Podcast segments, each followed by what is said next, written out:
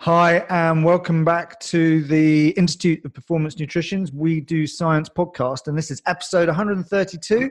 And today I have a very special double act for me today. These guys are certainly not new to this podcast, and we'll get into that in a minute. But I'm so happy to have Professor Craig Sell and Dr. Kirsty Elliott-Sale with me today. How are you doing, guys? Good, thank you, Lauren. Thanks for having us back. Yeah. Good to be on again. I know. Well, we've just been talking offline about, haven't we? Like, it seems like yesterday, as with all these things. I mean, obviously, we know each other quite well, and we've interacted in numerous ways over the years. But with regards to podcast, it's been a few years. Kirsty, we last spoke in 2015 about the female athlete triad and reds. And Craig, and relevant to today's conversation, we talked about bone health and performance back in 2015. And I think one thing that it always is remarkable to me is how the body of knowledge shifts over time, particularly as it relates to sport and exercise science and sport and exercise nutrition, but also in certain areas, not so much, which is interesting. So today we're going to talk about your paper that you guys have written called Nutrition and Athlete Bone Health. And I'll be linking to that in the notes for this. So, right off, everyone has to read this paper. It's a great paper. It's accessible because it's open access, of course, and no excuse to not read this. But we're going to delve into this a little bit and get into some areas that I'm particularly keen to explore and unpack a bit further. And like I say, we've done a few podcasts, episode 60 and episode 57 with you guys on areas, both of which we'll touch a bit into today's conversation. So I'll link to those as well, because they're also well worth a read. But, what brought this about, Craig? Why did this paper come up, and, why now in particular? Well, I guess it links into the Gatorade Sports Science Institute expert panel that I went across to Texas and talked to the group about a year or so ago now. But particularly really as a topic rather than the specific paper, it's something that's been, building and building into something of a topic of interest. Historically, I think people have always considered the bone to be a bit of a static tissue. It's just there to kind of, protect organs and make sure we can move around a little bit, but it doesn't really do much other than that. And I think perhaps maybe in the last 5 to 10 years, it's been coming to the fore in terms of being equally as dynamic in many aspects as things like muscle is. And added to that, I think also, bone stress injuries are now recognized as being a pretty big time limiter to the elite athlete. And therefore, it was also become a consideration as far as performance is concerned, and not just a longer-term health issue. Yeah. And, I'm excited about this because there's so much I want to explore. And I think that's a great, introduction to this. And I'm going to come back to that in a second. But of course, it just occurred to me that we might know each other quite well, but our listeners might not be as familiar if they haven't been listening to all of my podcasts or aren't yet immersed into this area of the research. So, Kirsty, ladies first on this one. So, give us a quick overview as to who you are and what you're up to, please. Okay, so I'm an associate professor of female physiology. So for, I think, the last 20 or more years, I've been researching in the area of sort of female physiology. So particularly things like how the menstrual cycle or hormonal contraceptive use affects performance. That then sort of rolled into, obviously my collaboration and relationship with Craig. It rolled into you know, areas such as the female athlete triad. So obviously you could see a synergy between Craig's bone metabolism sort of hat on and my sort of female hat on. And then of course that's expanded in recent years into relative energy deficiency in sport. So I spend the majority of my time sort of in those areas. I also do a little bit more sort of health related research in maternal obesity. But yeah, everything with me tends to come back to sort of female physiology and how the endocrine system, particularly the reproductive system, affects either sort of, you know, bone, muscle or other aspects of performance. Oh, brilliant, brilliant. I'm going to comment on that in a minute, but let's stage right. Craig, tell us about yourself. I'm best known for being Kirsty's husband these days, I think, pretty much. But no, I'm the director of the Sport Health and Performance Enhancement Research Centre here at Nottingham Trent University, and generally my interests over the years have been around muscle metabolism initially, and then bone metabolism latterly. Sometimes in terms of the crossover between those two things, and sometimes interactions with exercise and diet. And so largely, really, I suppose, how the bone and muscle adapts to different diets and different types of training and different types of exercise in a nutshell. Yeah, excellent. And of course, yeah, I mean, you guys are a double act in more ways than one, obviously. And actually that crossover is, you know, I can imagine has its uses insofar as, you know, where you both have your own interests, obviously, in terms of research and so on. But as with a lot of things that affect the human body and, you know, athletes, as I always say, athletes are humans also, or at least most of them are.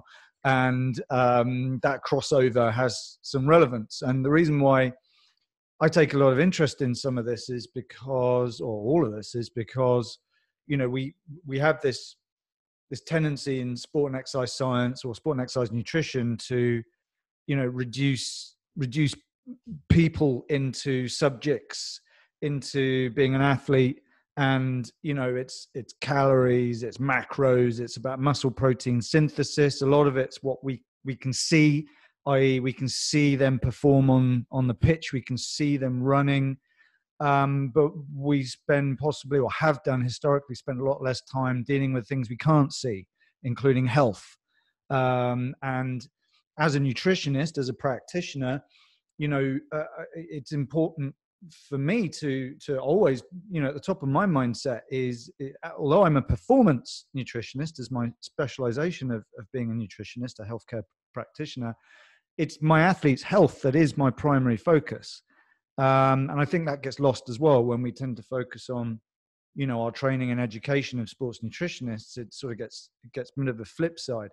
And this particular topic that we're going to get into, you know, the health of the bones of our athletes is definitely something you can't see, really. I know there's scanning techniques and we'll get into that. And I guess that would be a good area to, you know, to start with all the, you know, all the things that you could get into and the really sexy areas. Although I, you know, this is becoming super interesting if we want to label that as sexy, of course, especially things like relative energy deficiency and energy availability, and, like, you know, it's such a fascinating area. But Craig, let's get back into this, because this is an area that you've spent some time on. Like, why bone health anyway? Like, what you know, what got you into that? Because that's not where you started, was it, with your research? No, not at all. No, I started. So my PhD was more around blood hemostasis, so how the blood clots and then dissolutes the clot with things like alcohol consumption and exercise and things like that. So.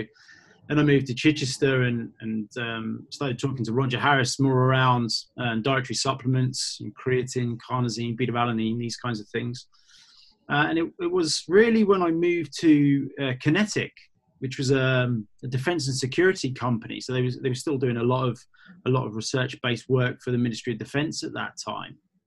And a colleague of mine there, Dr. Judy Greaves, and I were becoming quite interested. Judy already had quite a big program up and running around the pathogenesis of stress fractures in military recruits. So they've actually been interested in this well, seriously interested in this for a bit longer than we've been interested in athletes, actually.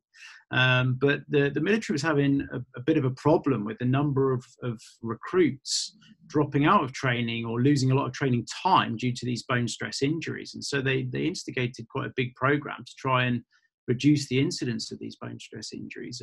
And as part of working at QinetiQ alongside Julie, we established a bone health group there and started looking at this issue quite seriously.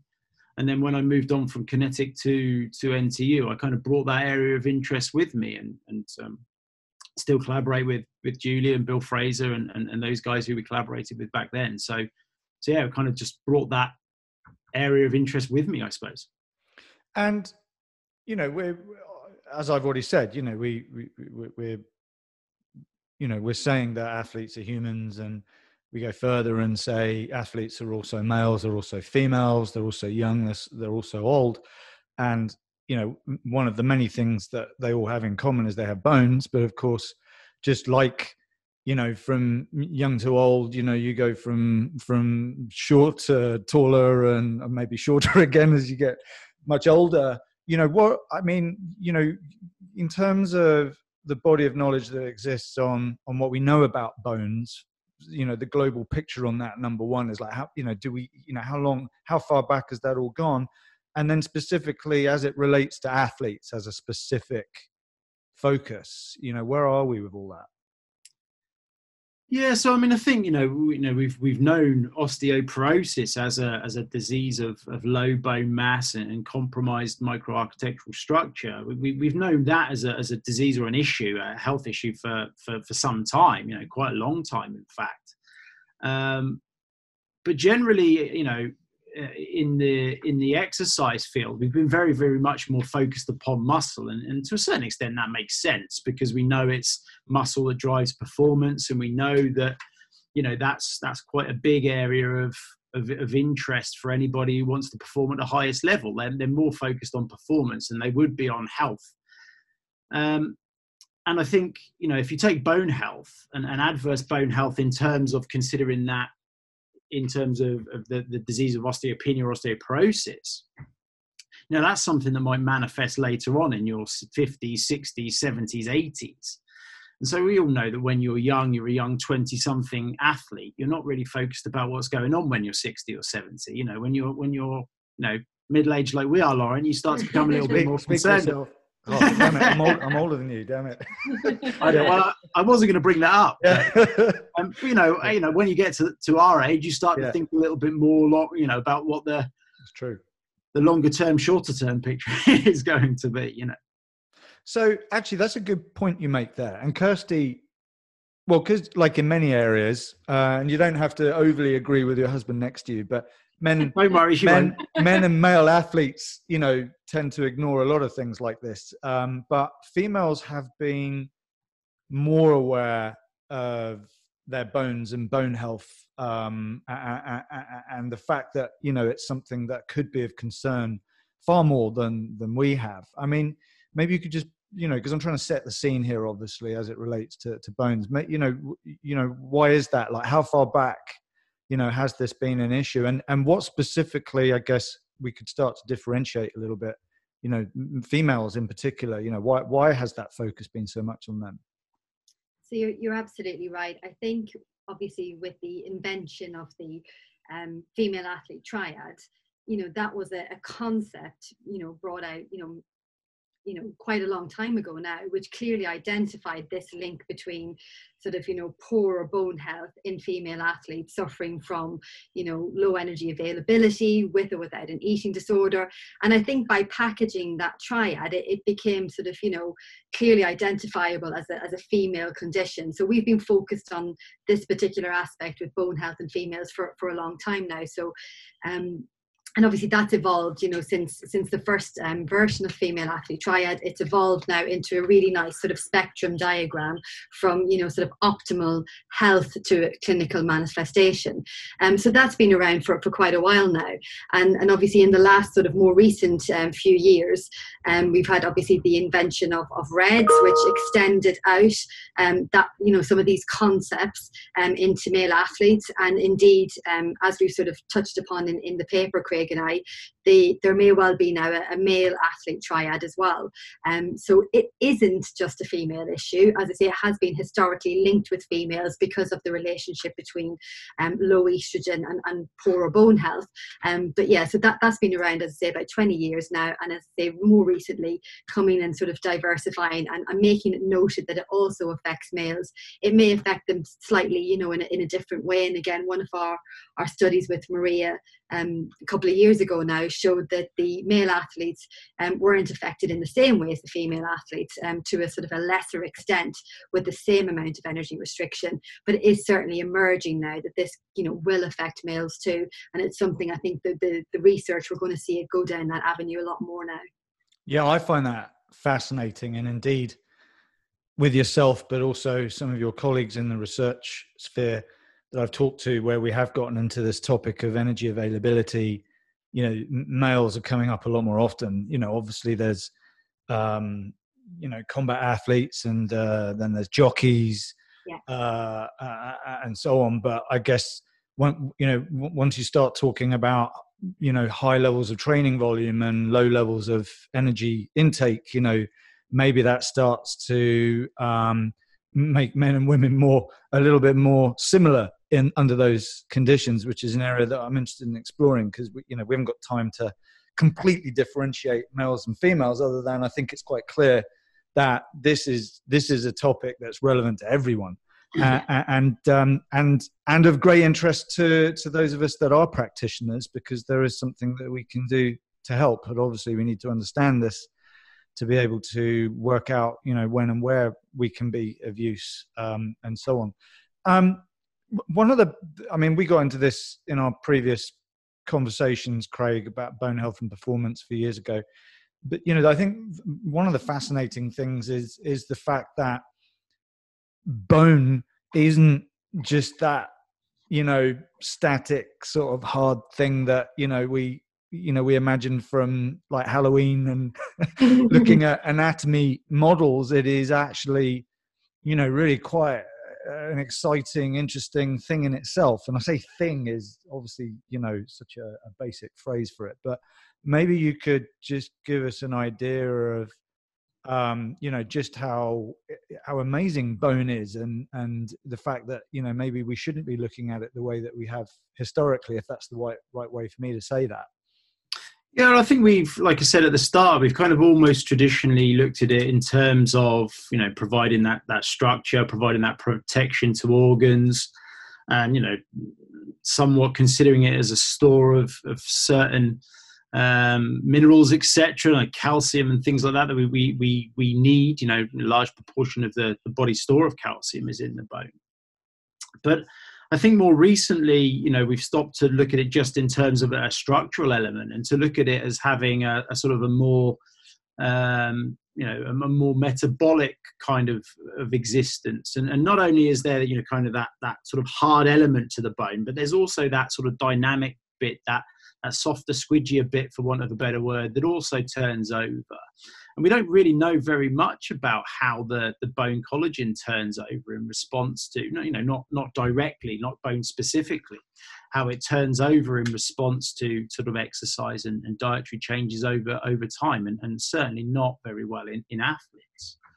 But one of the things that we also see is that it may well be involved, and there might be some quite distinct links between the way in which the bone operates and the way in which the muscle operates and the way in which the adipose tissue operates, such that these things might end up communicating quite closely with each other to give an overall, you know, picture of whole body metabolism, which is quite fascinating in a way. And we're really only just starting to scratch the surface of some of this crosstalk between these tissues. So we really don't know very much. We're just starting to potentially identify some of these things that are expressed in muscle and in bone that might talk to each other and might integrate metabolism a little bit more than we previously thought was happening. And, you know, just to bring us back to a couple of basic things, which actually I think a lot of people take for granted, is the fact that, and you'll explain this in a second, but bones aren't just there for structure, obviously, or to attach things to or provide stability. They actually play a role in a lot of other functions within the body, don't they? Maybe you could give us just an idea about, you know, just to what extent, as far as we even know, they contribute. Yeah, well, I think that's partly the problem to an extent. You know, to what extent they contribute is still a bit of an unknown in many respects. Like I said, we're sort of really only at that, you know, initial phase of identifying some of the potential mechanisms of this communication between, for example, muscle and bone. And it may well be, therefore, that bone has a much larger role to play in energy metabolism, for example, than we previously realized. And we also know that it's got quite a complex micro-architectural structure. You know, bone is not bone in that sense. There's cortical bone, that hard, compact bone. There's trabecular bone, that spongy bone. And one of the things that our group is just starting to look at in collaboration with Phil Atherton's group at University of Nottingham is the turnover of collagen in the bone is quite dynamic. And it might be not only bone specific, but might be bone site specific, which raises another load of questions, you know, in terms of what we're really able to measure at the moment and determine about the bone is still relatively limited, particularly as you consider it specific to, you know, athletic endeavor, let's say, and the athletes, you know, specifically. I think, yeah, it's amazing. I've noticed, though, in the last 5 years or so of doing this podcast, 5 or 6 years now, is just this growing interest in all these sort of signaling situations and the feedback mechanisms that occur within the body. That brings me back to the conversation and podcast I had with John Hawley, where he kept saying, you know, we do have to keep thinking about, you know, an integrated view of biology and physiology and so on, rather than just, you know, that tempting reductionist path that I've been talking about a lot lately. And I guess, you know, at the top of our mind is that we just got to be careful because we don't know very much, do we? And I guess bone, particularly as it relates to athletes, is very early days. Is that right? Yeah, I mean, I think if you compare it to the amount of information that we know about muscle, then yes, it's extremely early days and really specific to the athlete. We haven't really been looking at bone, you know, seriously outside of the last sort of, you know, half a dozen years or so, let's say. And I'm not saying there isn't pockets of information that were done prior to that. There certainly were, but I mean, I think there's now a mounting interest in the area of bone as far as the athlete is concerned, not only in terms of protecting their longer term bone health, but also inevitably, you know, and primarily in relation to reducing bone stress injuries, because we know they're fairly significant injuries. And we know that, you know, the athlete loses an awful lot of training time as a result of these injuries. So bone injuries don't repair, you know, that quickly. And so the athlete can, under certain circumstances, lose quite a bit of training time. And, you know, you do that in a you know, a championship year, let's say, for example, and that can make the difference between, you know, winning and losing, or winning and not even being at the championship. So I think, you know, that's why I think we're now starting to pick up a lot more interest in the area of bone, but it is pretty recent, I would say.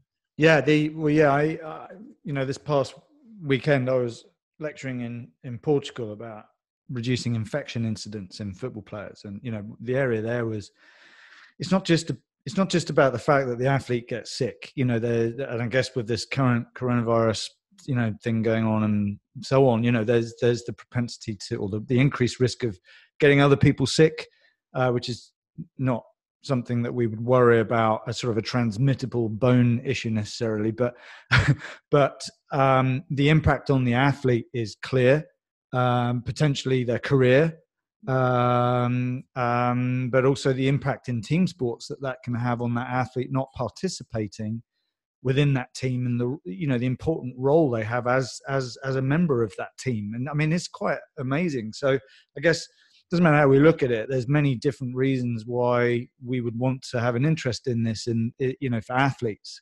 But you use a term, and I think we should explore this initially, and I'll get you both to contribute on this one, but we'll start with you, Craig, though. So what does bone health even mean? I mean, it's not like we're looking at a plant and going, oh, you know, that plant looks healthy or not. But what, you know, it's an interesting term, that. So let's unpack that a bit. Yeah. So in some respects, you know, it's a difficult one to answer in some ways, because, you know, it kind of means different things to different people in some respects. But I think really to many people, it just means the lack of low bone mass or the lack of osteopenia and osteoporosis. But it can be made up of many different components. So, you know, I would also say, you know, if you've got an athlete with a bone stress injury, then their bone isn't healthy at that particular point. So, I mean, I think, you know, it probably extends a little bit beyond not having osteopenia and osteoporosis. It's more, I suppose, having, or in this context anyway, it's more having the required bone strength to cope with the stresses and rigors of whatever you want to put that bone through. And in this case, you know, for an elite athlete, it's, you know, a high training load, et cetera, et cetera. Yeah. So, well, maybe Kirsty, you can extend, let's because I just want everyone to. Answer. Yeah, no, I know it's a great answer, but I'm knocking the ball over to your end here, just from the perspective of, you know, at the front of our mind, just to appreciate just how important, you know, having good bone health is to athletes. You know, I mean, sort of the areas in which our bones play a role in terms of being sort of stronger, faster, and so on. Is that, I mean, are there any thoughts on in that regard that you think are worth commenting on? Yeah, I think, you know, certainly to sort of, I guess, hold on to Craig's answer is that idea. I'll go back to the triad spectrum. So it used to be that when, you know, I would go and I would talk to some athletes about bone health, and the coaches, you know, they weren't that happy about talking about bone health. They wanted to talk about sort of performance outcomes, and, you know, they were like, there's no buy-in if you talk about bone health. And I was quite surprised by that, and I'm like, well, if your bone health is poor, if you have issues there, then, you know, you have these bony injuries, you're away from training, you're away from competition, so surely that is a big enough buy-in. And, you know, they very much felt like that you were either healthy or broken. And I guess that's why I like the triad spectrum so much, because you move obviously from good optimal health down to these clinical manifestations, and by the time you're there, then, you know, we're no longer talking about optimizing health and performance, we're talking about rehabilitation. So it's really great to be able to sort of track athletes, you know, their health along this spectrum. And I think maybe that's really where, you know, females have this really great early warning sort of detection system. So as you said earlier, you know, bone health, it's sort of a hidden aspect, isn't it? You know, it's not visible, it's not on show. But what, you know, the triad in females really does is it gives you an early warning detection. So if, for example, you are a female athlete and you know, used to have a eumenorrheic menstrual cycle, a fully functioning menstrual cycle, and, you know, you experienced a period every month or so, if you lose that period, it's an early warning detection system that something else might be happening. And then that oftentimes leads us to, you know, doing a bone scan with the female athlete to look at their bone health. So actually, you know, this whole system together is really great for tracking health over time, and it just allows us to see bone health in a different way than healthy or osteoporotic and broken. And also, Craig, bone isn't, I mean, you know, this is something that exists within, and if we keep this for now in the context of athletes, but, you know, you've got young athletes, you've got old athletes. So some of those athletes are growing and developing. And some of those athletes are, like, I'm thinking masters level athletes who are going the other way. And, you know, there's nonetheless a depreciation, but it's normal, if we want to look at it that way. So I think it would be worth just expanding on that before we get into the main topic here about nutrition and bone health and for athletes. But bone is, you know, you've already said it's not the static thing, but, you know, just how much variability is there in that regard? Yeah, no, it's quite a bit is the answer to that. So, you know, you're absolutely right. So you get this sort of, you know, during childhood and early adolescence, you get this pretty rapid you know, bone growth such that you reach peak bone mass, you know, somewhere between your 20s and 30s, depending. So even that's variable individual to individual. And of course, the amount of bone mass you accrue might be dependent upon things like the exercise that you perform when you're younger, your diet, and genetics, and all these other things. You know, there is a large genetic component to that. So I mean, even that's variable. The age at which you reach bone mass is a little bit variable, but inevitably you reach that peak bone mass. That's the most bone mass you're going to have somewhere between your 20s and your 30s. And then, you know, sorry to keep going on about this, but when you get middle-aged like you and I, Lauren, we I'm going to edit this stuff out. I'm younger than both of you, so please leave it in. so you know, that sort of flattens out a little bit, and you get this sort of semi-plateau. Yeah.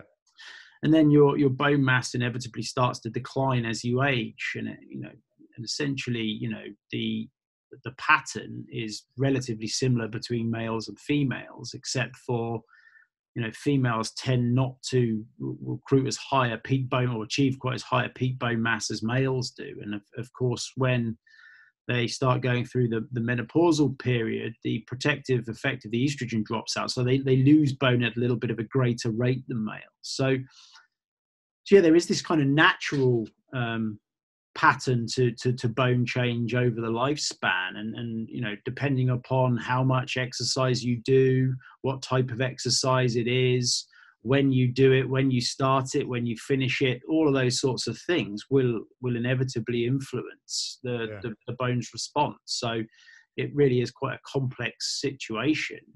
And you talked about this in the last podcast we did a few years back, in episode 60, and I know you talked about not just loading the bone, but also the bone, you need to twist the bone, if that's not an oversimplification. There's quite a few things there that will further influence what happens to that bone and how it adapts to what it's put through, which is just fascinating. But just to go back to something you touched upon with menstruation and so on, Kirsty, and this isn't the focus of the podcast, and you did actually talk about this in the podcast that we did, episode 57.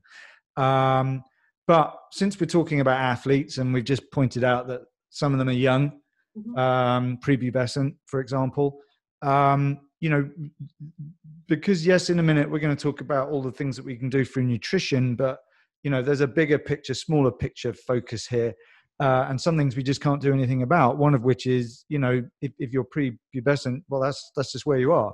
And obviously, I guess the one that may be harder to understand, but something a lot more about, of course, is things like, contraceptive pills and the impact that could have on bone health. Yeah, so you're right. When we start to consider that, particularly in elite sport, so PhD student of mine, Dan Martin, did a prevalence questionnaire a few years ago, probably still holds true today, but we expect probably around half of the elite female population, athletic population, to use some type of hormonal contraception. And, oral contraceptives are the most common type of hormonal contraceptive used. And in these users, then they're not experiencing cyclical fluctuations in estrogen. So that has the potential to affect bone health. But also, if you think of it in the sort of, within the concept of the triad, you lose that early warning detection system as well, because they don't menstruate, they don't have a period as such, they have a withdrawal bleed, and that will happen, that withdrawal bleed, regardless of low energy availability and potentially poorer bone health.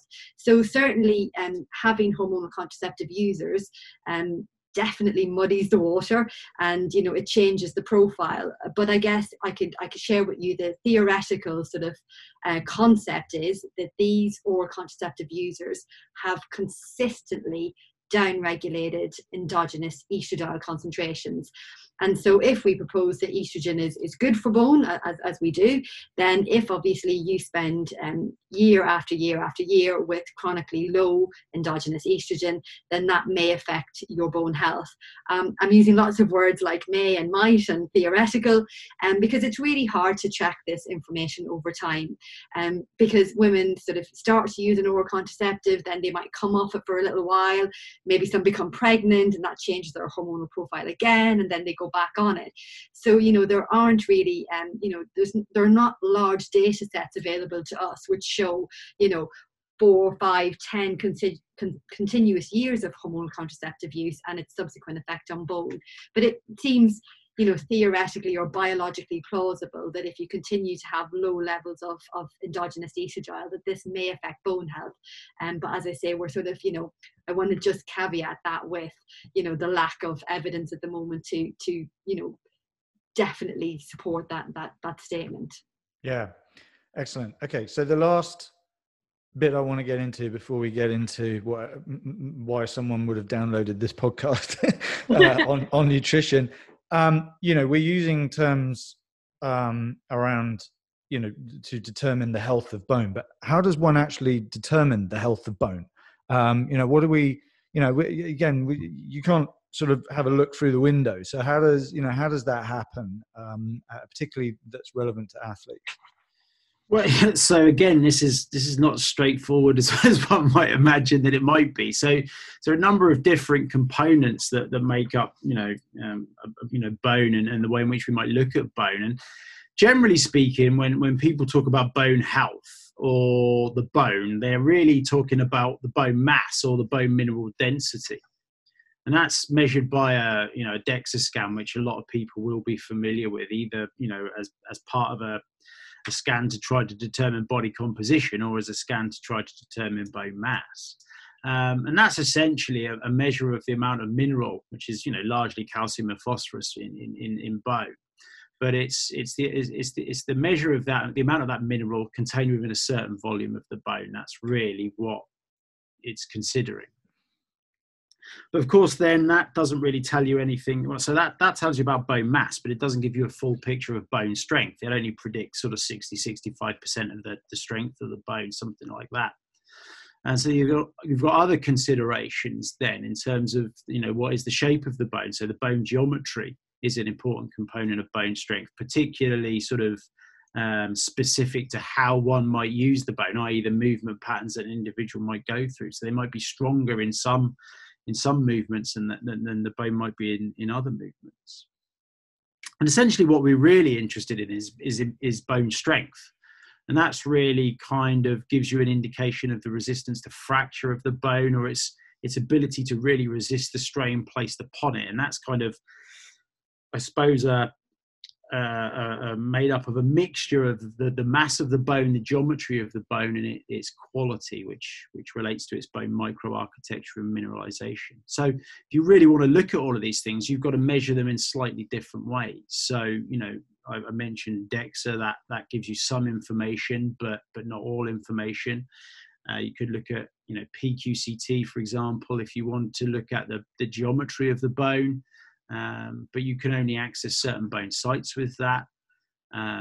If you want to look at microarchitecture, then you need, for example, a high-resolution PQCT, which allows you to get down to the cortical and trabecular components of the bone.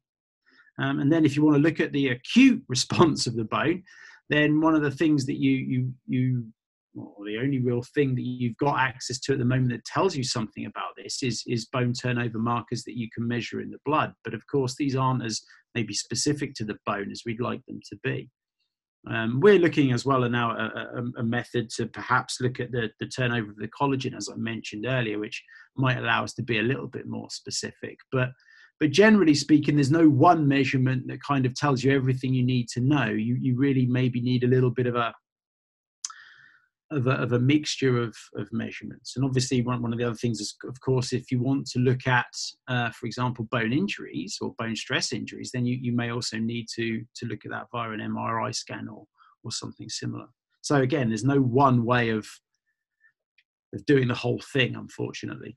Yeah, it's interesting, isn't it? Because even if you do have access to, say, a DEXA, that might only tell you what's happened at some point in the past, which might be recent, might not, but you don't know what's going on right now, which is really interesting, which obviously, you know, makes it reasonably logical that you need to have fairly frequent scans, particularly if you're in a group that's maybe at higher risk of these problems. And Kirsty, I mean, who do you think at this very last stage of this section of our chat, but who, I mean, what would you consider to be someone who's higher at risk of this, other than obviously people jumping out of aircrafts or, you know, basketball players, and you just YouTube basketball player and, you know, bone injury. There's some horrible stuff you can see on videos, but you know, from a risk factor point of view, what would your thoughts be on that? So typically, the sort of athletes that we would expect to be sort of more at risk would be either endurance based or those in non-weight bearing sports, and then again sort of linking with RES and the triad, those at risk of low energy availability. So they would be the sort of three groups of athletes who would be most at risk of these type of injuries. Brilliant. Okay, yeah, and we're okay, great, because we're going to talk about things like energy availability in a minute. So in the paper, you've numerous times you make this comment that you know, bone is nutritionally modulated tissue or nutritionally modifiable. What do you mean by that? What does that term actually mean? Yeah, so I mean, generally what I mean by that is that, you know, nutrition has a role to play in sort of the way in which the bone responds, either, you know, semi-acutely, let's say, or over time. So, you know, for example, if you've got deficiencies in certain elements of the diet, that can be a bad thing for the bone, or you may be able to enhance bone formation and bone strength by providing you know, dietary support, and of course here we're talking particularly in relation to the, you know, the hard training athlete, but generally as well. And I think one of the things that you can see is that you know, the bone does respond even relatively acutely, at least as far as, you know, bone markers would indicate. The bone does respond relatively acutely to food intake, whether that be specific, you know, nutrients, largely macronutrients in this case, but also to mixed meal feeding or fasting. It's now that you say that, some words came into my head, as they do, being old and losing my mind, you know. Is this a question of, you know, it's like when you think of weight loss or body fat gain, it's something which, you know, whichever end of the spectrum is you can sort that out almost at any time throughout your lifespan. But when it comes to bone mass, are we delaying the inevitable, you know, consequences of being on this planet for as long as we might get to live, you know, and the challenges that bones go through in that process? Or, you know, is this something where it doesn't really matter what happens, we can get back to a good place? You know, what I mean, you know, what is the potential for change here, modifiable change that we have some degree of control over? Yeah, that's a really good question. I'm going to let Kirsty know or not. I'll just pause out for a moment. She just kicked me under the table.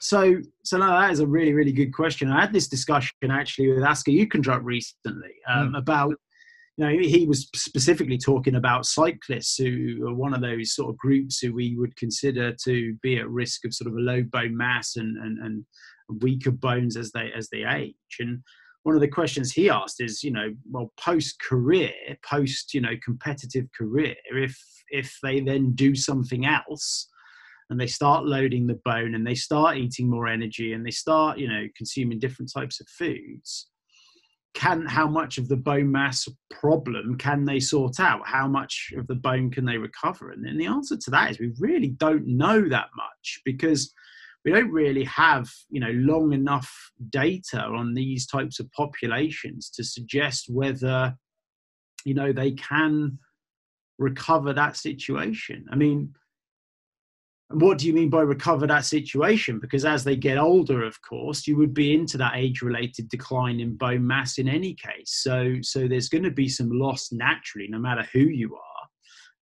So can you recover that, or are you pretty much, if you've got low bone mass during your competitive years in your 20s, maybe early 30s, are you then largely doomed to osteoporosis in your later life? I would add to that I remember back in the day when I started reading about osteoporosis in postmenopausal women, and of course a lot of the literature then is around hormone replacement therapy. You know, if you put estrogen back into the system, what would happen to these potentially osteoporotic bones? And, you know, quite often they would just describe it not so much as in fixing a problem or increasing bone health, but just slowing the rate of decline. You know, that was seen as a huge benefit in itself. So I guess, you know, like Craig said, without the long-term data to support, you know, fixing per se, what we would suggest is, you know, that keeping yourself above that fracture threshold for as long as you can, or slowing the rate of decline is really important.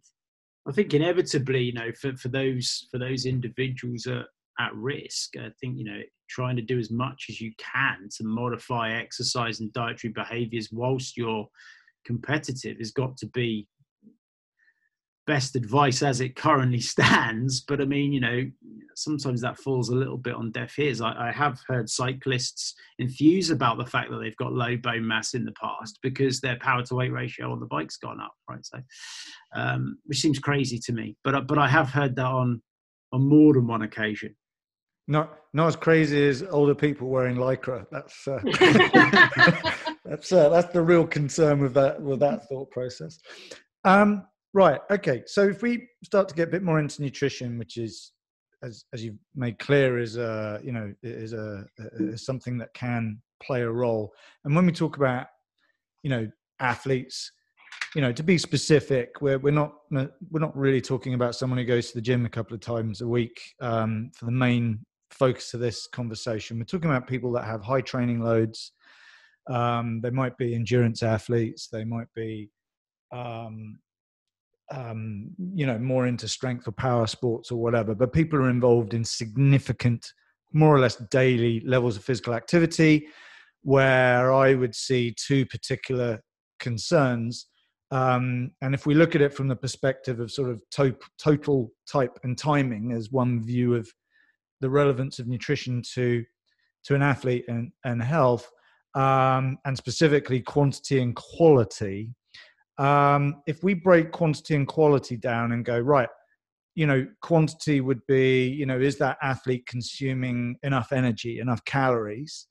And quality being, you know, the makeup of those calories, even if they're consuming enough energy, is the quality of their diet appropriate, which could be the distribution of certain macronutrients, like, you know, the protein being the most favorite topic that everyone wants to get into, or the most polarized debate on the planet being carbohydrates and so on. And we'll get into that in a second. And then the area that I think that is ignored too much in sports science, and that is, you know, things like, from a nutritional quality perspective, is things like vitamins, minerals, fiber, you know, stuff like that, which we'll come back to in a second. But I guess when we're talking about, is the athlete consuming enough energy? And if the concern is that they're not, and we're not specifically thinking about body composition and so on from an observable perspective, or from a traditional performance perspective where it affects speed and power, but where we are concerned with bone health, Kirsty, I guess energy availability is the thing that reduces down to. And you've mentioned it earlier, particularly with REDs and so on, and we've talked about this before. And it's such an interesting area because this is, as you point out in the paper, but this is obviously a major concern as it relates to bone health. So maybe you could just explain, well, just recap what we mean by energy availability, and then in the context of bone health, why this is relevant. Okay, so energy availability. Which definition to use? Okay, so in terms of energy availability, as I'm sort of going to use it, I'm talking about the energy that's available for physiological processes after, you know, exercise energy expenditure has been used. So what's left over for that? And typically it's around 45 kilocalories. Now, I always get my units in the wrong way. 45 kilocalories per kilogram of lean body mass a day. Gosh, that needs an acronym, doesn't it? Yeah. So around 45 is great, and that's ideal to support bone health. But we do understand that that's an unrealistic target for most. And so our best sort of suggestion here is somewhere between 45 and 30 kilocalories per kilogram of lean body mass per day. So getting it somewhere there. Below 30 seems to sort of instigate a lot of sort of knock-on consequences of other systems, particularly the endocrine system, and that's where we start to see sort of, you know, other systems getting involved and potentially sort of working together to reduce bone health. And certainly when you get down around 15 kilocalories, we see that in amenorrheic athletes. At that point, they're not having those lovely cyclical changes in estradiol and those protective effects, and that's where we see people get into, female athletes in particular, get into some real difficulty. So just to recap, 45 is perfect, 30 is great. Keep it above 30 if you can. And yeah, as I say, it's quite individual though, isn't it? You know, there's not we haven't yet hit upon a set threshold. And certainly the work of Anne Loucks has been fantastic. You know, she's looked at lots of different sort of, you know, levelness of energy availability, but it seems to be, you know, in big numbers, the below 30, definitely below 15, but just to bear in mind that there are individual differences. And certainly if you're looking at that elite end of the athletic population, you know, we find that they respond and adapt and sometimes reset to different thresholds, because, you know, they're in long-term energy and low energy availability. So yeah, a bit of a mixed bag, but hopefully those numbers will help. Did you want to add? Well, yeah, I just add that actually it's again, it's pretty complicated. So although Kirsty's right, our best available information at the moment is, you know, those sort of numbers. As Kirsty mentioned, really that's only based upon one or two studies, yeah. Actually. You know, nice studies as though they are from Anne Loucks, but I mean, really that's really all they're based upon, and the outcome measures there are some of the non-specific bone turnover markers as outcomes. And it's an independent group's design. So there are some issues with even just saying that as a, I mean, I avoid now the word threshold for sure, but as a number, it's hard to put a specific number on it. And of course, the other big nuance here where you need some context, Lauren, I know you'll be happy that I've got that in there, is in what do we mean by energy availability, in the sense of, we know probably that the chronic low energy availability is definitely a problem as far as the bone is concerned. What we're less clear on is the magnitude, as we've just talked about, but also we don't really know what happens if you, for example, are only involved in intermittent low energy availability. Even if that's severe, is that problematic? And how problematic and how intermittent? And, you know, those kinds of questions still we don't really know the answers to be honest. And of course, one of the big problems you've also got with the way in which people look at low energy studies is that you've also got low intakes of lots of other things that are pertinent to the bone. Yeah.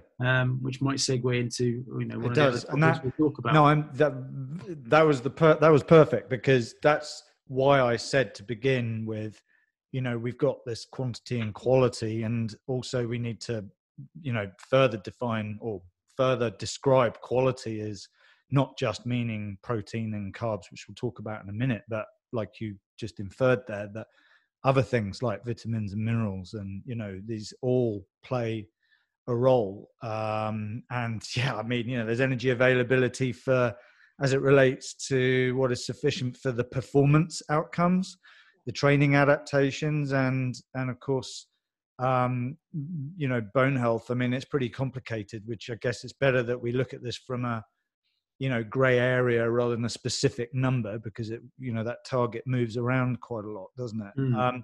Are there, Kirsty, Are there types of athletes or types of sports that you think that's more likely to be a problem, or is it just solely a, you know, an individual thing? Oh, so it's a good question. I think, you know, we've been speaking recently, haven't we? And also with Trent Stellingwerth about sort of periodizing low energy availability. And it's quite a, maybe a controversial topic, I guess. You know, we're really keen now, of course, to protect the health of our athletes, which is obviously absolutely paramount.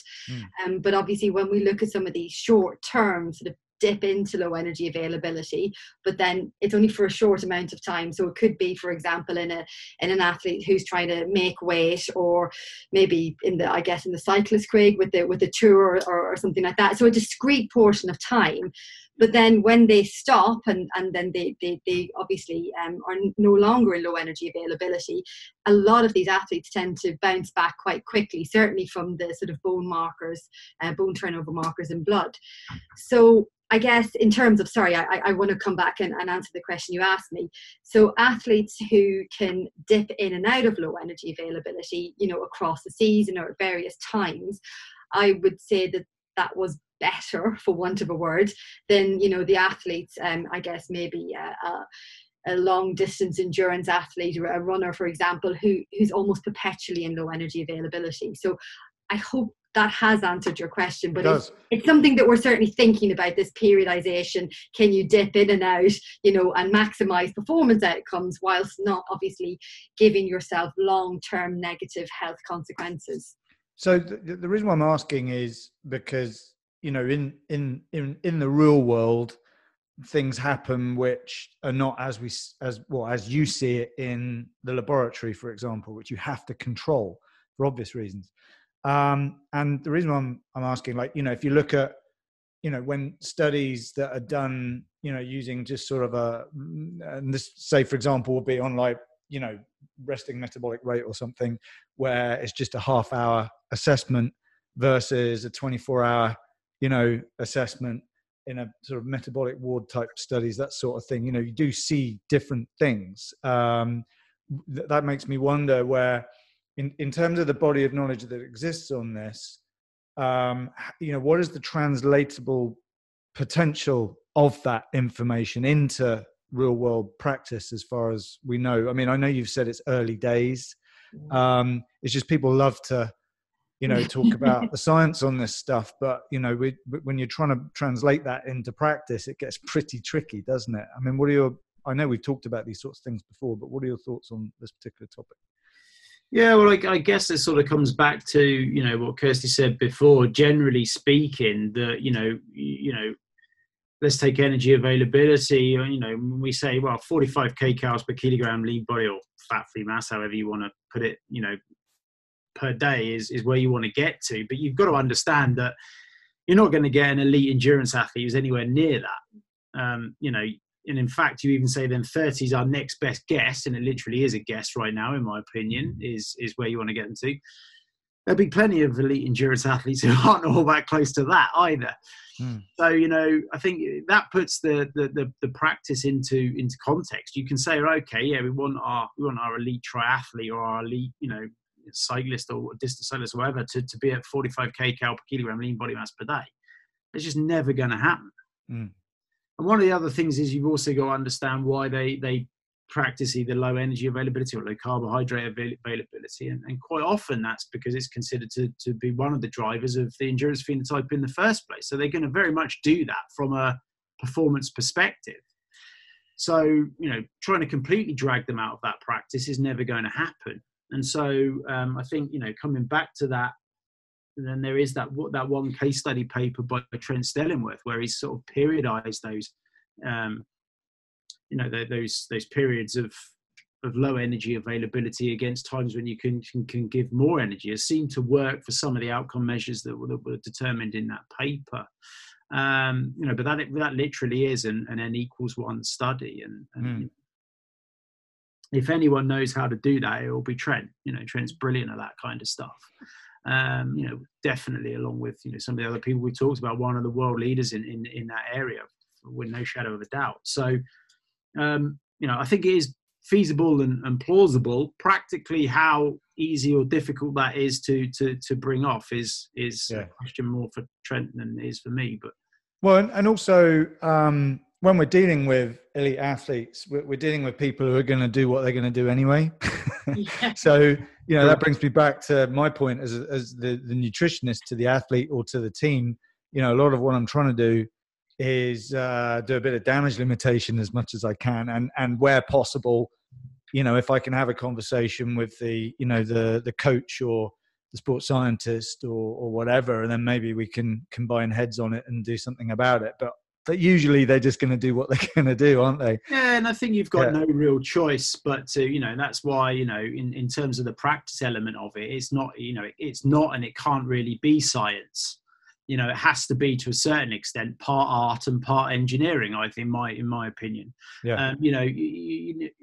So we can produce the science at one end, but as you've already mentioned, generally speaking, when we produce the science, it's in a very specific context. It's quite often fairly reductionist, and we can say, for example, okay, 30 kcal per kilogram lean body mass per day. That's not going to cover everybody by any stretch of the imagination. It's going to be extremely individual.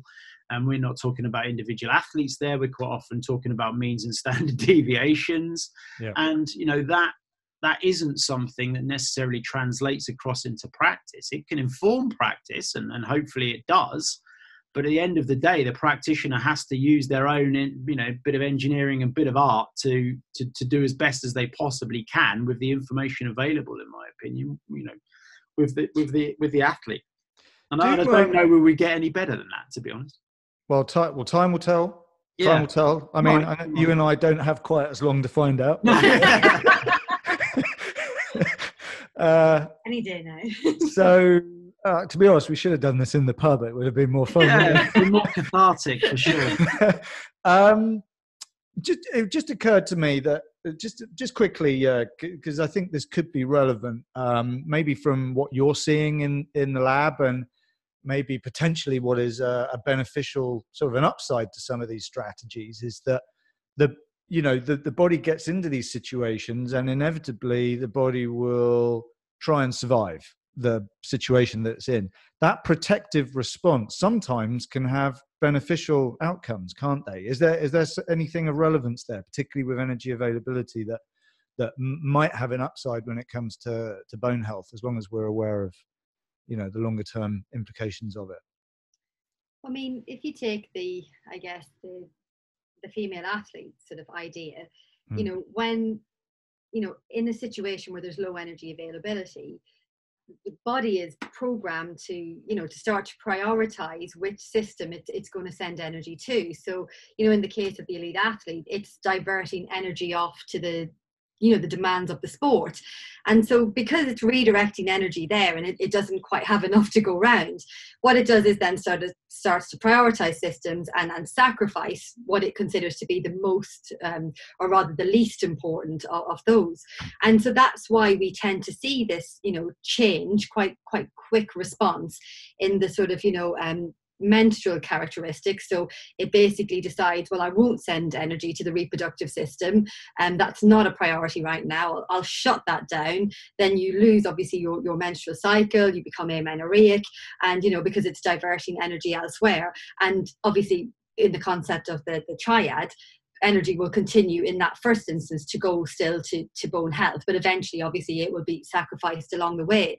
So maybe that is, I hope, a nice example for exactly what we're talking about, you know, prioritizing and sacrificing of systems, and, as I say, you know, choosing which one. And eventually it will start with, you know, menstrual function being turned off first, but then it will obviously have, you know, subsequent systems after that. Yeah, and I love the whole topic of, well, things like energy partitioning and nutrient partitioning and so on. And, you know, that's what we try and do when we put a client into an energy deficit to, you know, you manipulate things to encourage fat loss. I think, you know, when, and maybe this is where the whole concept of nutritional periodization becomes, you know, quite plausible, as long as we know what we're doing. But that's the problem, isn't it? As long as we know what we're doing. So in this area of energy availability, and in the, you know, the realization that a lot of athletes, particularly endurance athletes, are going to be in this situation for, well, for many of them, for a very long period of time. It's not just being in a state of low energy availability, even if it's only slightly low energy availability. There are other aspects of that, you know, nutrition partitioning, if we want to look at it. The quality of that person's diet is more than just calories, obviously. What is the relevance of that, Craig?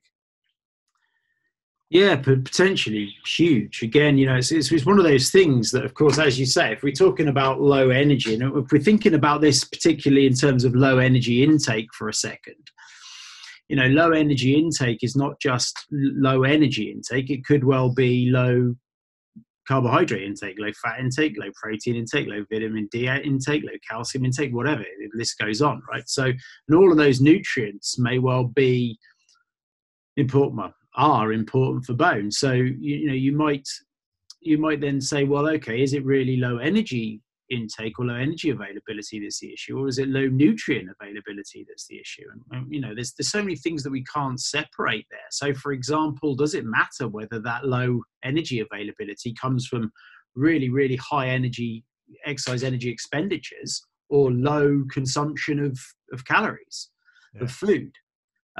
We don't, you know, we've done a single study on that. It's a blooming hard study to do, but we've done one study on that, and it, you know, it shows that, or indicates that there might be some differences in how that low energy availability is achieved in itself. So even that is not particularly well known.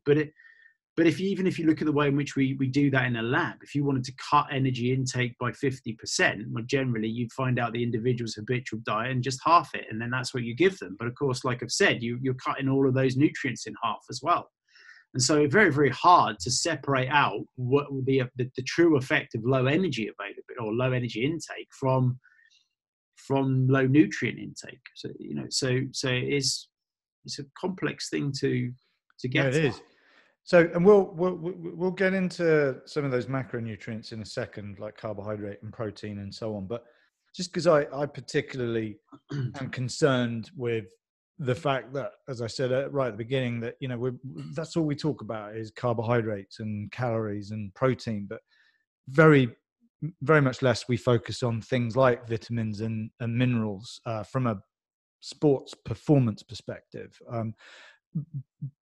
But it is important, and, you know, in other conversations with other experts, you know, where we've talked about low energy availability and the ramifications that has for things like immune health, for example. Yeah, correct. Is profound, you know, with Neil Walsh and Mike Gleason and so on. But as it relates to bone health, you know, the consequences of not eating enough food and not enough vitamins and minerals and so on, are there any particular vitamins and minerals there are of concern? And I guess we could further divide that down to, you know, an acute shortage versus a chronic shortage. You know, is there any relevance there? Yeah, it's another really interesting topic, which we kind of touch upon in the paper and then realize that we don't know very much at all. We don't know very much at all, do we? I'm sure the people listening to this podcast will have realized that by now. They're not listening anymore. They turned off ages ago. But I think, though, there are certainly some key nutrients to support bone health. And I think, you know, in the athlete, they're not likely to be significantly different, you know, to what they would be in the general population. So, you know, things like calcium, phosphorus, vitamin D, magnesium, zinc, copper, all of those sorts of things, you know, are likely important. And many of those, you know, will be things that would underpin things like immune function as well, of course. Mm. But I think they're all likely to be important for our global bone health and the way in which the bone is capable of responding to things. So the fact that these nutrients are important, these micronutrients are important, is clear. I think we know that from the general population diet, and it's not likely to be any different in the athlete's diet. Of course, one of the problems that I think we've then got is, well, what do you mean in terms of the quantity of requirement of these things? And that's a completely different question in many respects, because you could look at recommended daily amounts of these things. But of course, the recommended daily allowance or amount is largely there to prevent a deficiency in a decent-sized chunk of the population. What it's not there to do is optimise things for an elite athlete. You know, so the athlete is very much looking at optimisation, not necessarily just avoiding deficiencies.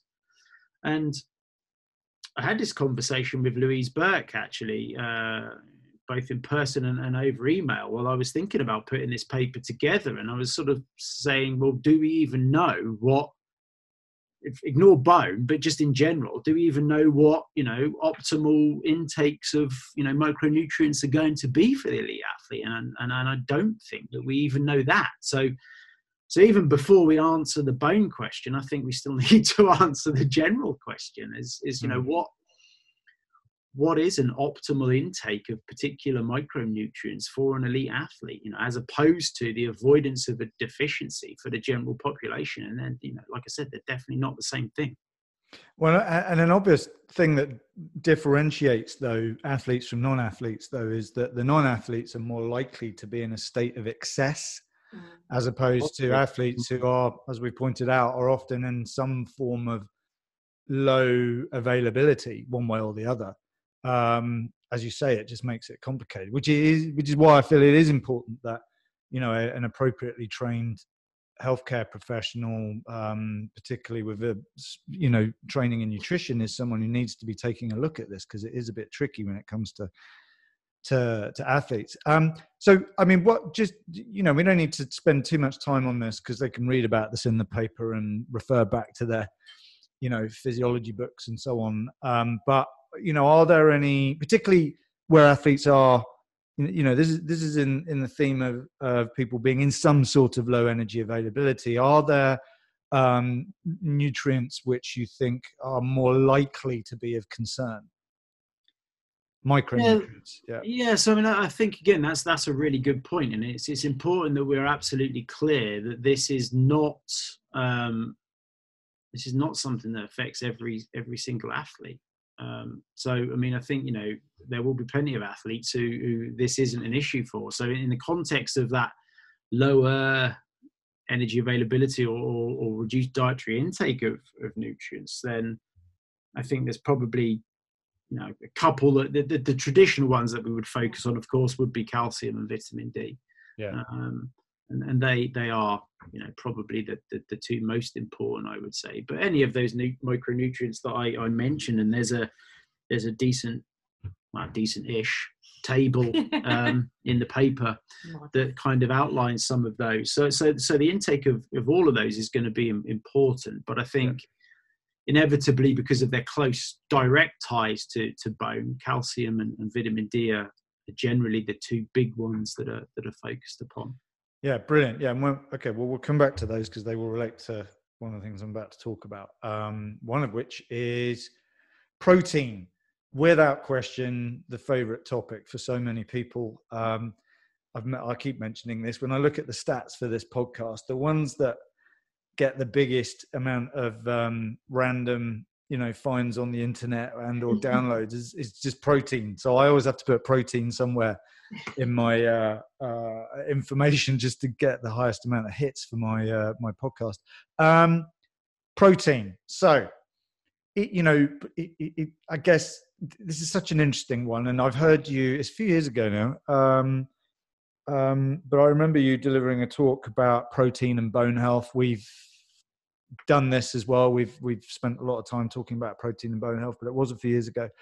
You know, why is protein relevant to this topic of bone health?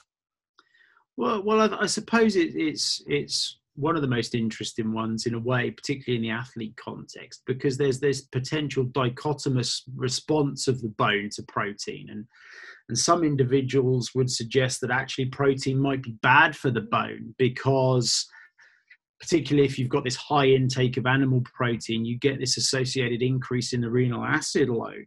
And this essentially has to be buffered. And one of the ways in which you do that is to release calcium, or it's one of the theories of how you do that, is to release calcium from the bone to buffer that acid load. And then any additional calcium that's been released that doesn't get involved in that process then is lost in the urine down the toilet. Mm.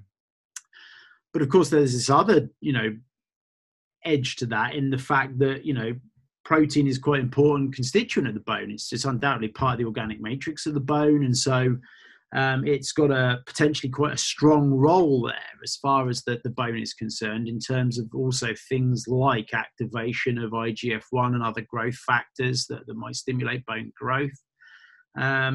And also other indirect effects, because, if you increase muscle mass, for example, then the force that's exerted by the muscle on the bone is going to increase, and therefore that might positively affect the bone as well. So again, it's got that kind of dichotomous view, and it's further exacerbated in a lot of athletes because, of course, they're quite often told to eat more protein than the normal individual would be expected to eat, and certainly above the recommended daily amount, which is probably too low for the general population anyway, let alone the athlete, but that's a different topic. I've done those podcasts. Yeah, I'm sure you've done that one. Yeah. Yeah. There's better people than me to talk about that. But so I think that's why it becomes interesting, is that there's this potential, dichotomy there. Is it good? Is it bad? Particularly in high amounts and higher amounts, the higher amounts that athletes might consume. So what about, and this relates to that, it's an oversimplification, obviously. Well, not obviously, but it is an oversimplification to say good or bad, because good or bad for what is, I guess, and good or bad when, but also protein, there's different types of protein. We could simplify it to plant-based proteins, animal-based proteins, complete proteins, incomplete proteins, which brings me back to this whole quality topic. And of the myriad of podcasts I've done on this, when we start talking about protein and we start breaking it down to amino acids and so on, I think maybe that's where there could be some more relevant interest to whether protein is better or not for bone health, and or worse, in terms of its potential for, adding to that whole theory of the acid ash thing.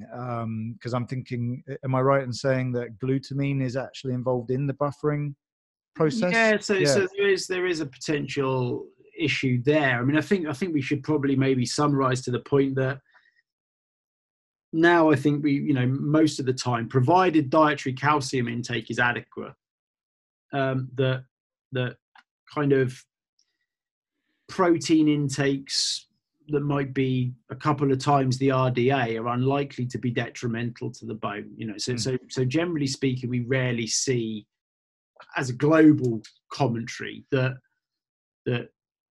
provided you're taking in adequate calcium, that dietary protein, even if it's animal dietary protein intake, isn't a problem at 2 to 2, maybe even 3 times the RDA. Then that whole issue between animal and plant proteins is another interesting one, in that, there are some studies there that suggesting that there aren't too many differences. Again, assuming adequate calcium intake, there aren't too many differences in the bone response to animal protein and plant-based protein, such that plant-based proteins don't do any better than animal-based proteins as far as the bone is concerned, i.e., the reason why it might, of course, is that the animal protein exerts a much higher renal acid load than the plant protein does. Sure. So those kind of so-called acidic protein diets, alkaline protein diets, I don't really like the term, but you get the picture. Yeah. There isn't much difference between the two. And then one of the things we don't really know too much about, although it's starting to come, is the last part of your question, and down to individual amino acids, and particularly in relation to excess total protein feeding. We still, I say excess, more than the RDA protein feeding. We don't really know too much about the response of that at all. I think that's right. The next. Yeah, that's where research is going to go, maybe. So, and Kirsty, I know you've got to go in a minute, so I'll sort of, I'm not going to let you get away with you having a bit more on this topic. So, in a reduced energy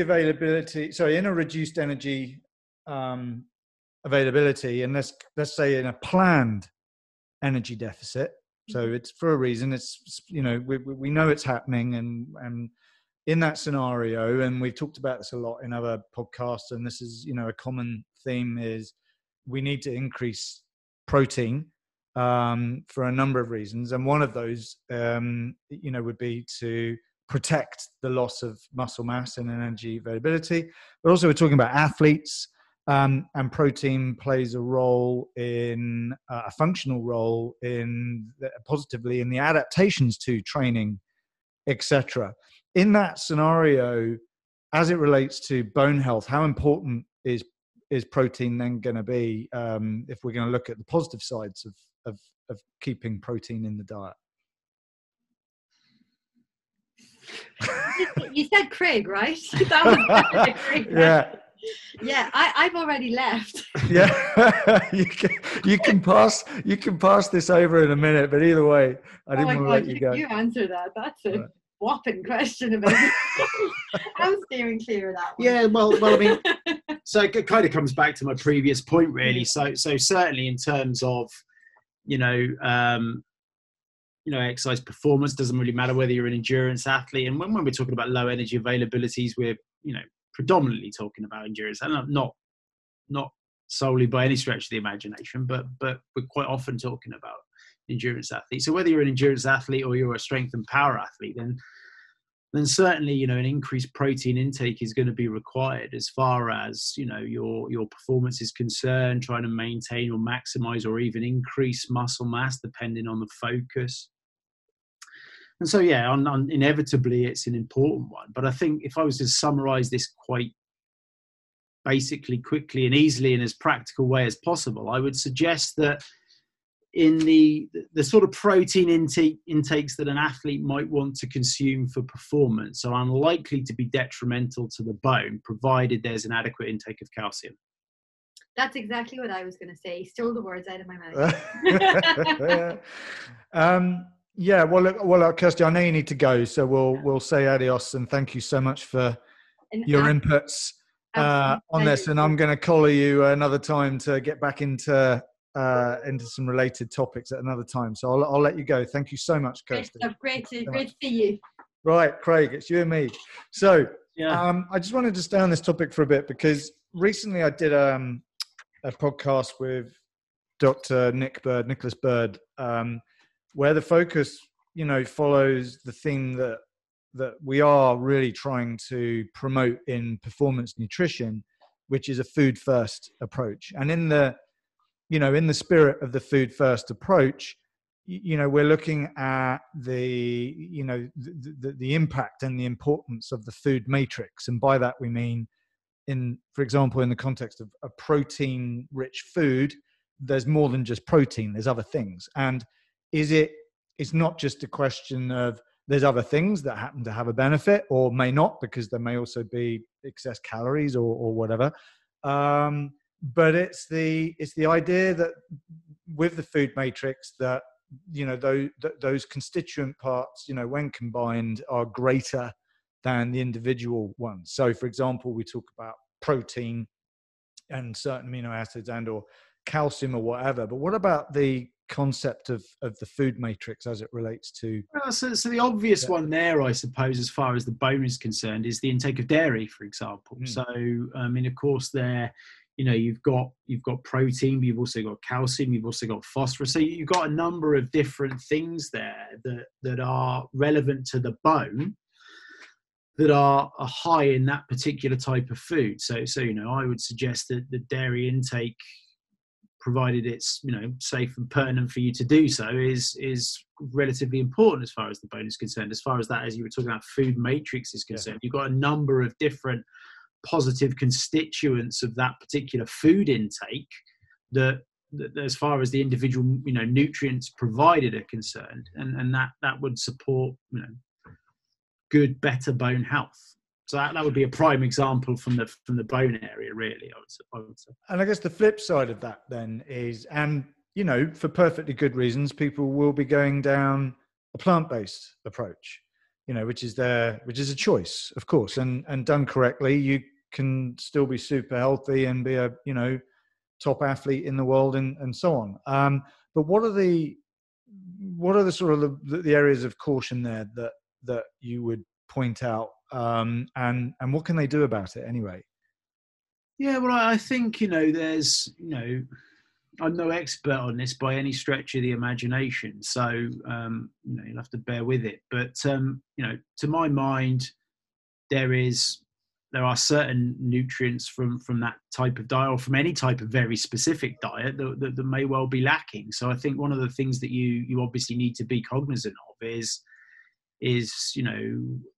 the availability of those particular nutrients, i.e. do the foods that you eat contain them in the first place? And even if they contain them, can you absorb, assimilate and use them in enough of a way to be able to support whatever system, in this case bone, that you're looking to support? So I think any very, very specific diet, may well contain some deficiencies in particular nutrients, and if those nutrients are important, then you've got to consider where you're going to get those nutrients from, and to what extent, even if those nutrients are being provided, to what extent they provide those nutrients. So again, it comes back to your quality, quantity, etc. commentary. So some foods, for example, very, very high in calcium, but it's more of a struggle to absorb, assimilate the calcium from those foods than from others.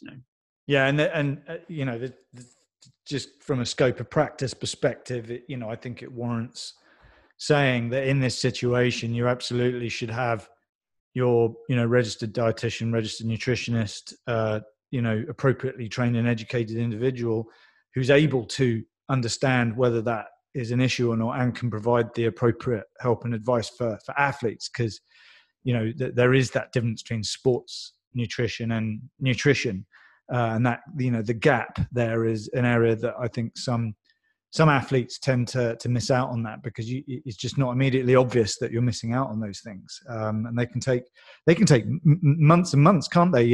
Just quickly on that, when it comes to an inadequate intake of things like calcium from the diet, you can't compensate for that overnight with a supplement, just one-off intakes, can you? Like, what sort of time span? No, when you go, time frame is really difficult to estimate, because it depends on the time. If you are in a deficiency, it depends on, of course, how long you've been in that deficiency, the magnitude of that deficiency, in relation to how long it might take to make corrections.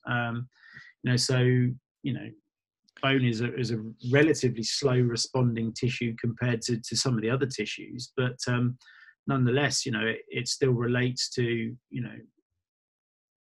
absolutely, you're not going to get an immediate return just because you've then started to take a supplement, for example.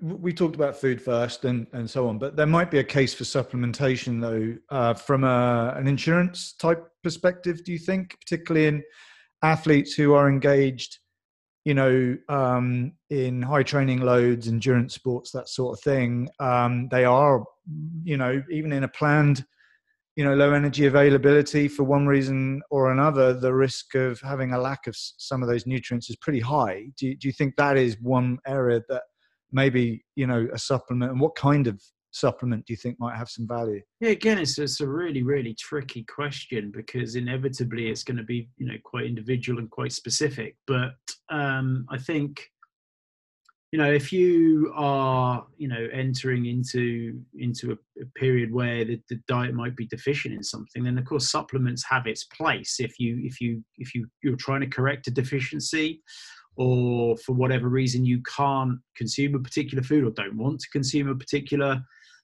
food, or under those circumstances, I think again, we would always advocate food first, but under those circumstances, I think a supplement is worth considering, if it's likely to resolve one of those issues, and that might range from anything from a sort of a multi supplement, depending on what the deficiency, of course, is, or the issue is, to things that might be quite specific. So calcium supplements or vitamin D supplements, or even iron supplements, of course, are the big ones that the athletes quite often focus upon. But under those circumstances, of course, you've equally got to consider whether they're as efficacious as whole food as well. And there is some consideration that certainly if you just look at calcium supplementation on its own, it's not massively effective, or it's not as effective. In fact, effectiveness improves a little bit if you combine calcium and vitamin D, it would seem. But of course, you've also got to be a little bit wary of overconsumption of these things, and when we're focusing on the right things, when we're measuring deficiencies or not. So it's, again, complex. You've reminded me of a lecture you gave to us once. And you gave us sort of a flip side on this, is that, we don't know, we start adding these things to the diet, when those things start to combine, what effect are they potentially having? We just don't know, do we? And like you say, the evidence, because you see that you walk into a health food shop, I know that's not necessarily recommended for athletes, particularly ones that, you do need to be mindful of doping and, contamination of supplements and so on, which just goes without saying. But, there might even be a whole section that's about supplements for bone health. It is quite surprising, the specialist products that exist to help support bone health in general population. You see not to typecast anyone, but, sort of postmenopausal women, for example, or, people in the older years, they're like taking a supplement to protect their bones. The reality from what you've just said, though, is that that's probably highly misleading at best. Is that, with athletes, would you say it's even further? It's just that we don't even... But again, it comes back to, even if we think about it, logically from the start point, we still don't really know what optimal intake is. Yeah. So if you start from there, then everything else is, we still don't know. So, in terms of that, if you're trying to optimize, it's difficult. And you're right. Two of the things that you said there ring true. One is we don't often know what the combined effect of combining supplements is. And of course, you see this in my other area of interest in terms of performance related supplements. Quite often you say, okay, well, here's the effect of sodium bicarbonate on performance X, and that's muddy. But then you say, well, actually your athlete's probably taking sodium bicarbonate, beta alanine and nitrates. So what really is the effect? And some of them might be taking sodium bicarbonate, beta alanine, nitrates and creatine. So what's the effect? And you don't know whether that's positive, negative, probably add caffeine in there as well if you really wanted to. So, I think under those circumstances that, when you're stacking those things up, you've got to make sure that, as much as you possibly can, that one's not causing a problem for the other one. And they may be synergistic, of course, or equally they may not. And I think the other thing really is, as far as that is concerned, you have to be careful with just focusing on a single micronutrient and then considering the fact that more is always going to be better. And there I always point towards vitamin D supplementation. It was a major thing some years ago, and then all of a sudden, undoubtedly we've got athletes who are at the lower end of the circulating vitamin D concentration than we might want them to be. But we were starting to see athletes who were then at the other end. They were up at, instead of being down at, 10, 20, they were up at 200, 300 nanomole per litre. And there may well be just as equally detrimental effects up at that end of the scale as there may well be down at the other end of the scale. So, all of those things add a certain degree of complexity, which is why I'm not a practitioner. Yes. There are other reasons, but you've mentioned vitamin D, and I think this is, this is one of the last areas that we'll get into because we haven't got time to, we could go on for hours on this stuff. But vitamin D is interesting for a number of reasons. I've talked to a number of people, including Graham Close, obviously, did a lot of work on this, and Dan Owens, who did his PhD in this area. The thing about vitamin D, I guess, is, well, it's something that isn't something we tend to rely upon from our diet, but can be administered as a nutritional supplement to have an effect. And athletes, you know, we think of them largely as people who train outside, and, you know, we might assume that they get sufficient, you know, exposure to sunlight, etc. And this might not be a problem area, but as you've just mentioned, you know, when you start testing these people, you can get some surprising results either way.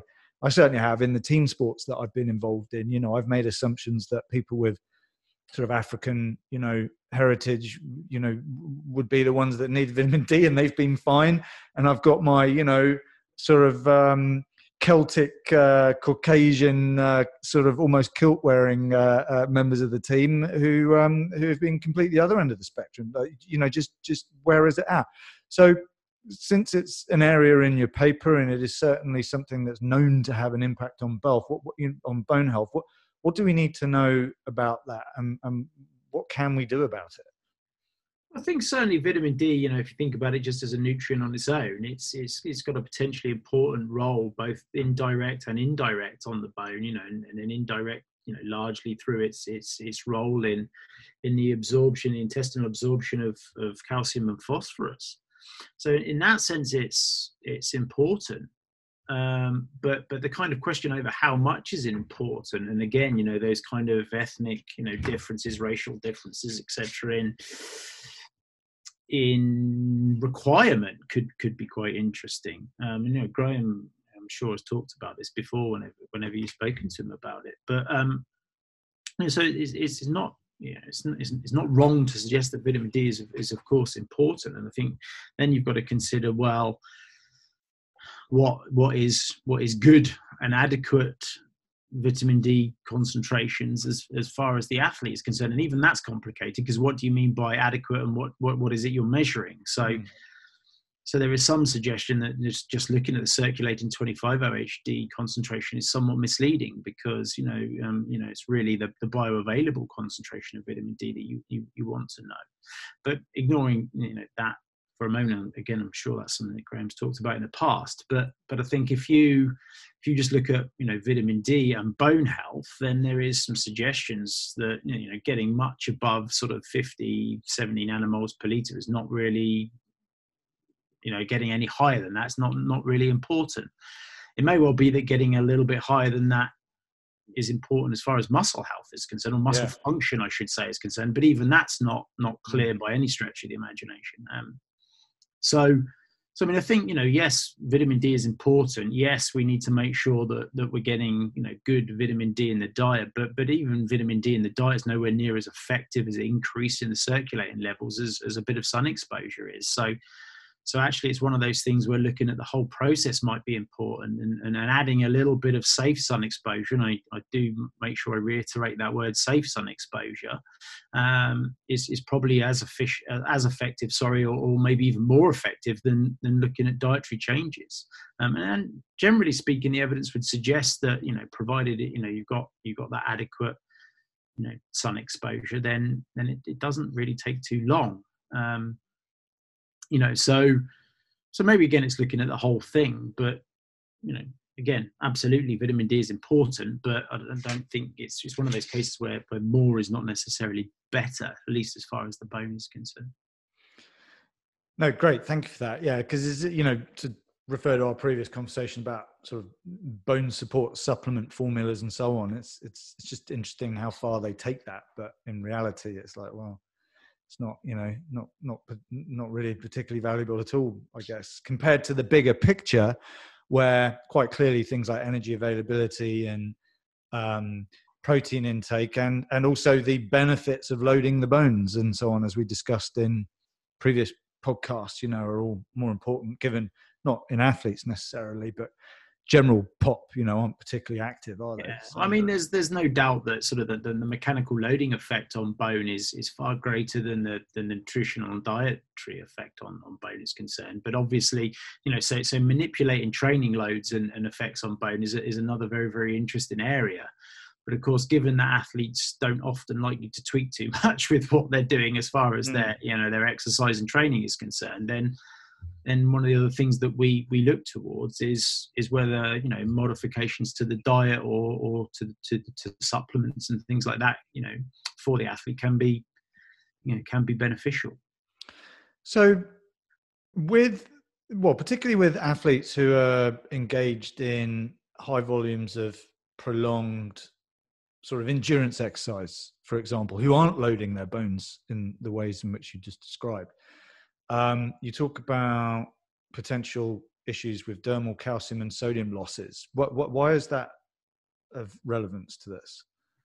Well, it's just, again, it sort of comes back to, and Dan Barry and Wendy Kohrt put out a paper with a nice diagram in it, actually, that covers this, quite nicely. And that, essentially what happens is if you lose enough calcium, for example, in the sweat, through the skin in the sweat, then obviously you start to get a lower calcium concentration in the blood, and that's detected. And one of the things there that the body will do is protect the calcium concentration as best as it possibly can. So one of the ways of doing that, given that the majority of the storage of calcium in the body is in the bone, is to break down some of that bone to release the calcium to support the blood concentration. And so one of the things that the body does is release parathyroid hormone when low ionized calcium, low blood calcium concentrations are detected to break down the bone to some extent, to resupply the calcium to the blood.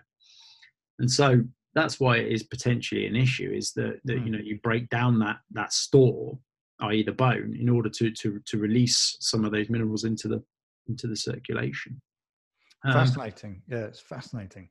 Yeah, but there is equally some recent data, albeit not in athletes and not in a particularly prolonged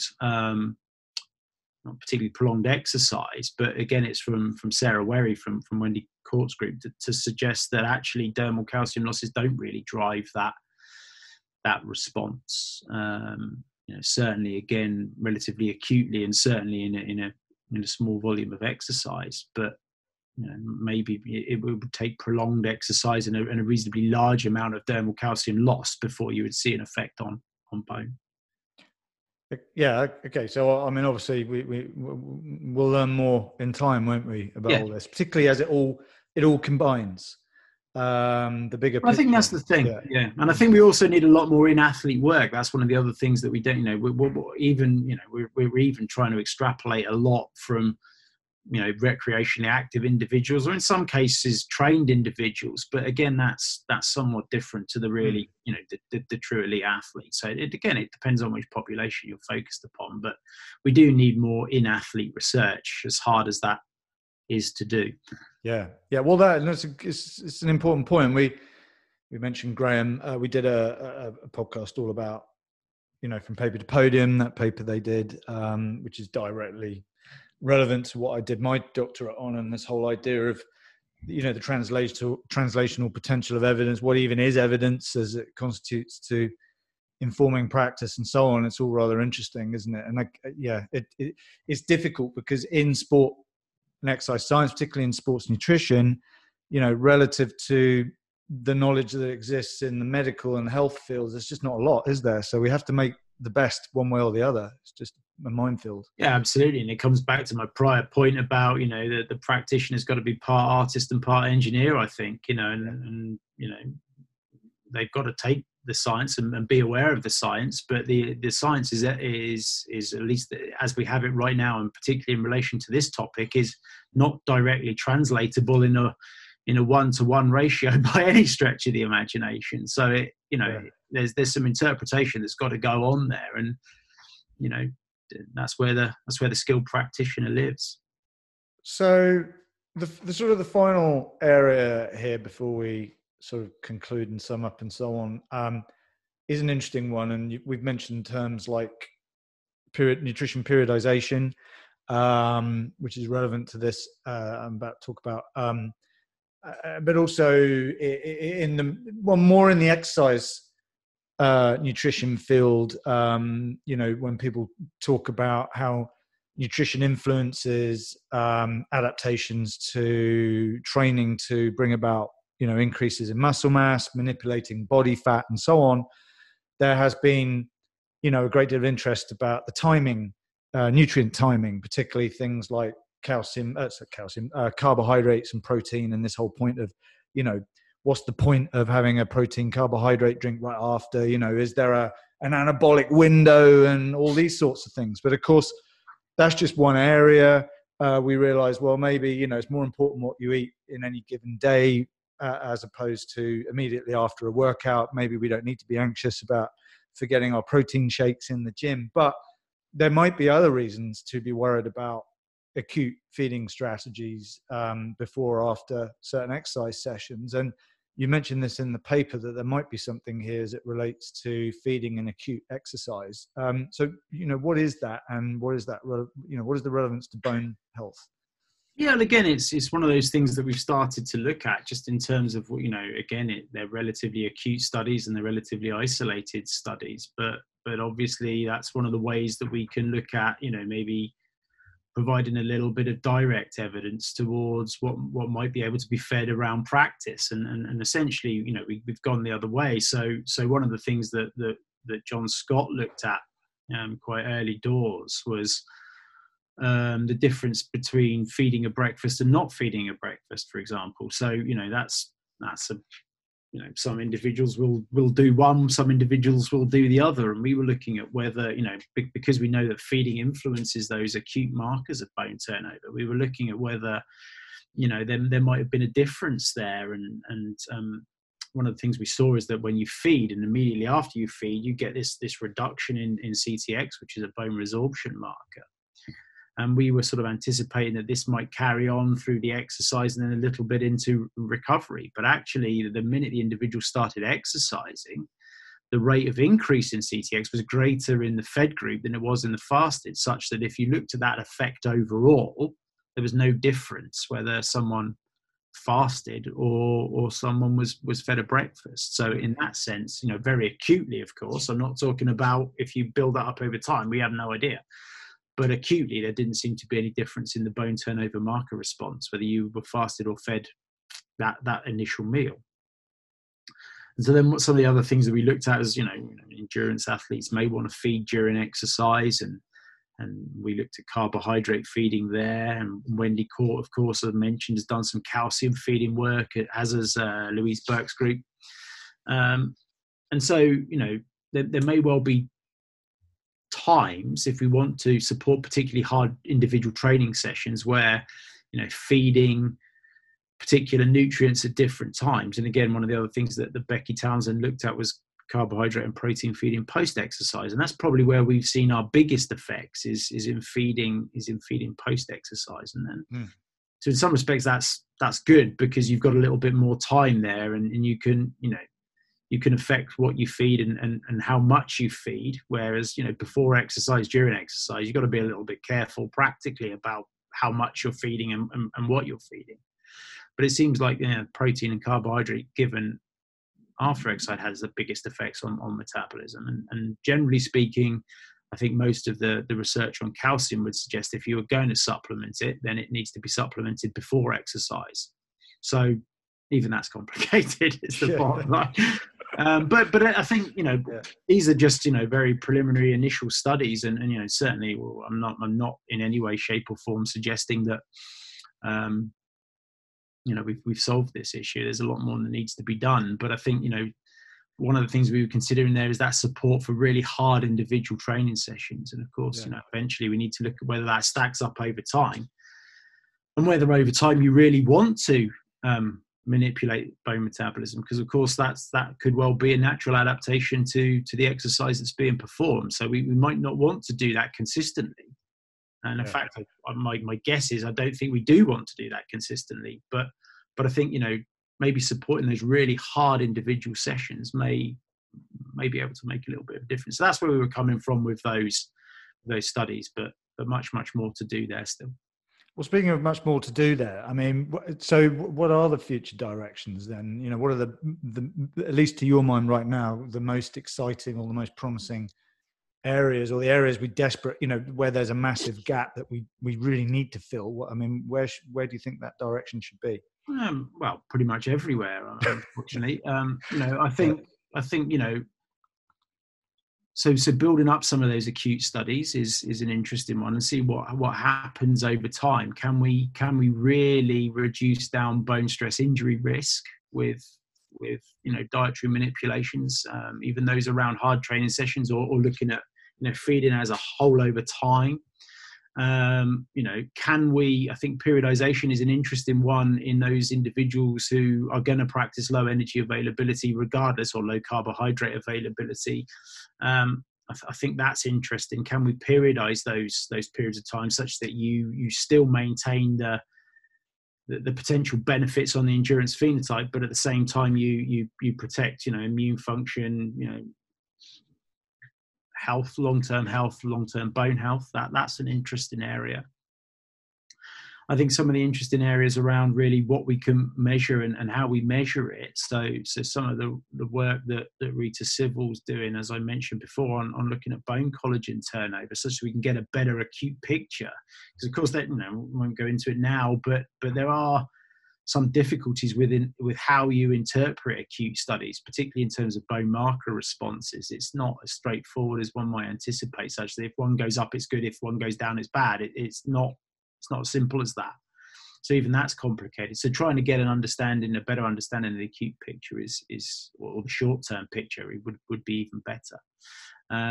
And I think, you know, that whole thing about the nutritional intake as a whole, what is optimal for the athlete versus what is just literally, you know, overcoming a deficiency in a general population is something that's interesting. So really trying to optimize the athlete's diet is another interesting area.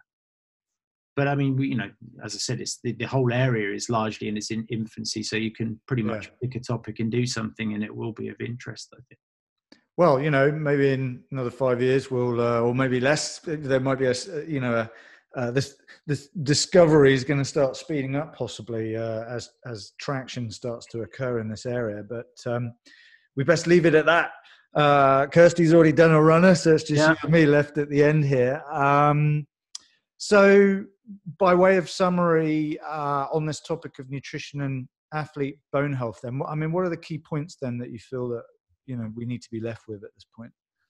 Well, I mean, I think the key points really are quite generic, you know, given our last conversation, but certainly I think, you know, there are a few things that we can point towards. One is that, you know, chronic low energy availability is not necessarily a good idea as far as the bone is concerned. And if we can avoid that, and maybe if we can periodize it like we've just talked about, then I think that might be a beneficial thing that someone could look at who's dealing with those types of athlete.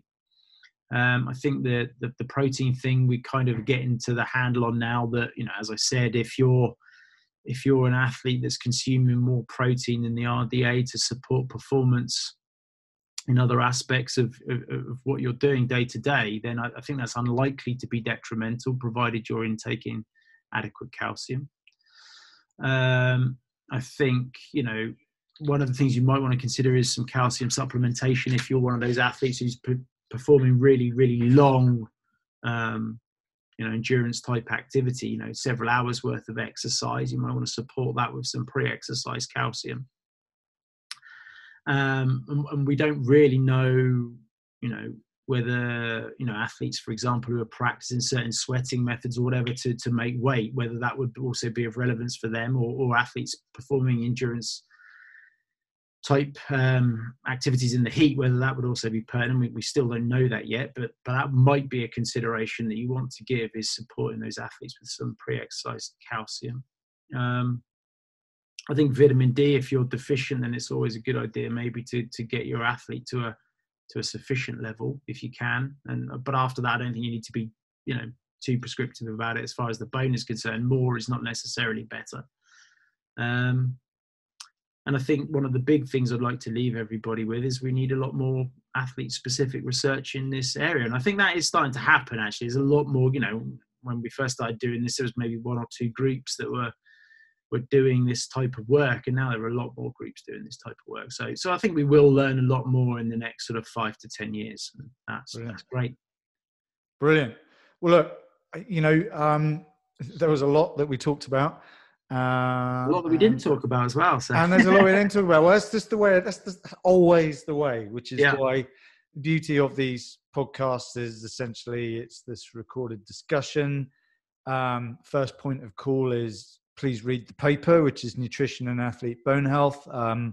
You can find a link to that on the podcast section under this episode, which will be at our website, which is www.theiopn.com, and which I'll tweet anyway. But also you know, you've got, well, we've done other podcasts, which I'll also link to, along with you and Kirsty, and other relevant papers. But also people can follow you on social media as usual. You're pretty good at putting out some content, particularly on Twitter. Is that the main area to follow you on, you think?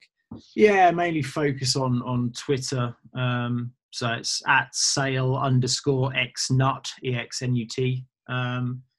So yeah, that's probably the one I use the most. I am on Instagram as well, but I don't. You're new to that, I know. I'm very new to that and still have absolutely no idea. Keeping up with the times, yeah. Well, exactly. Yeah.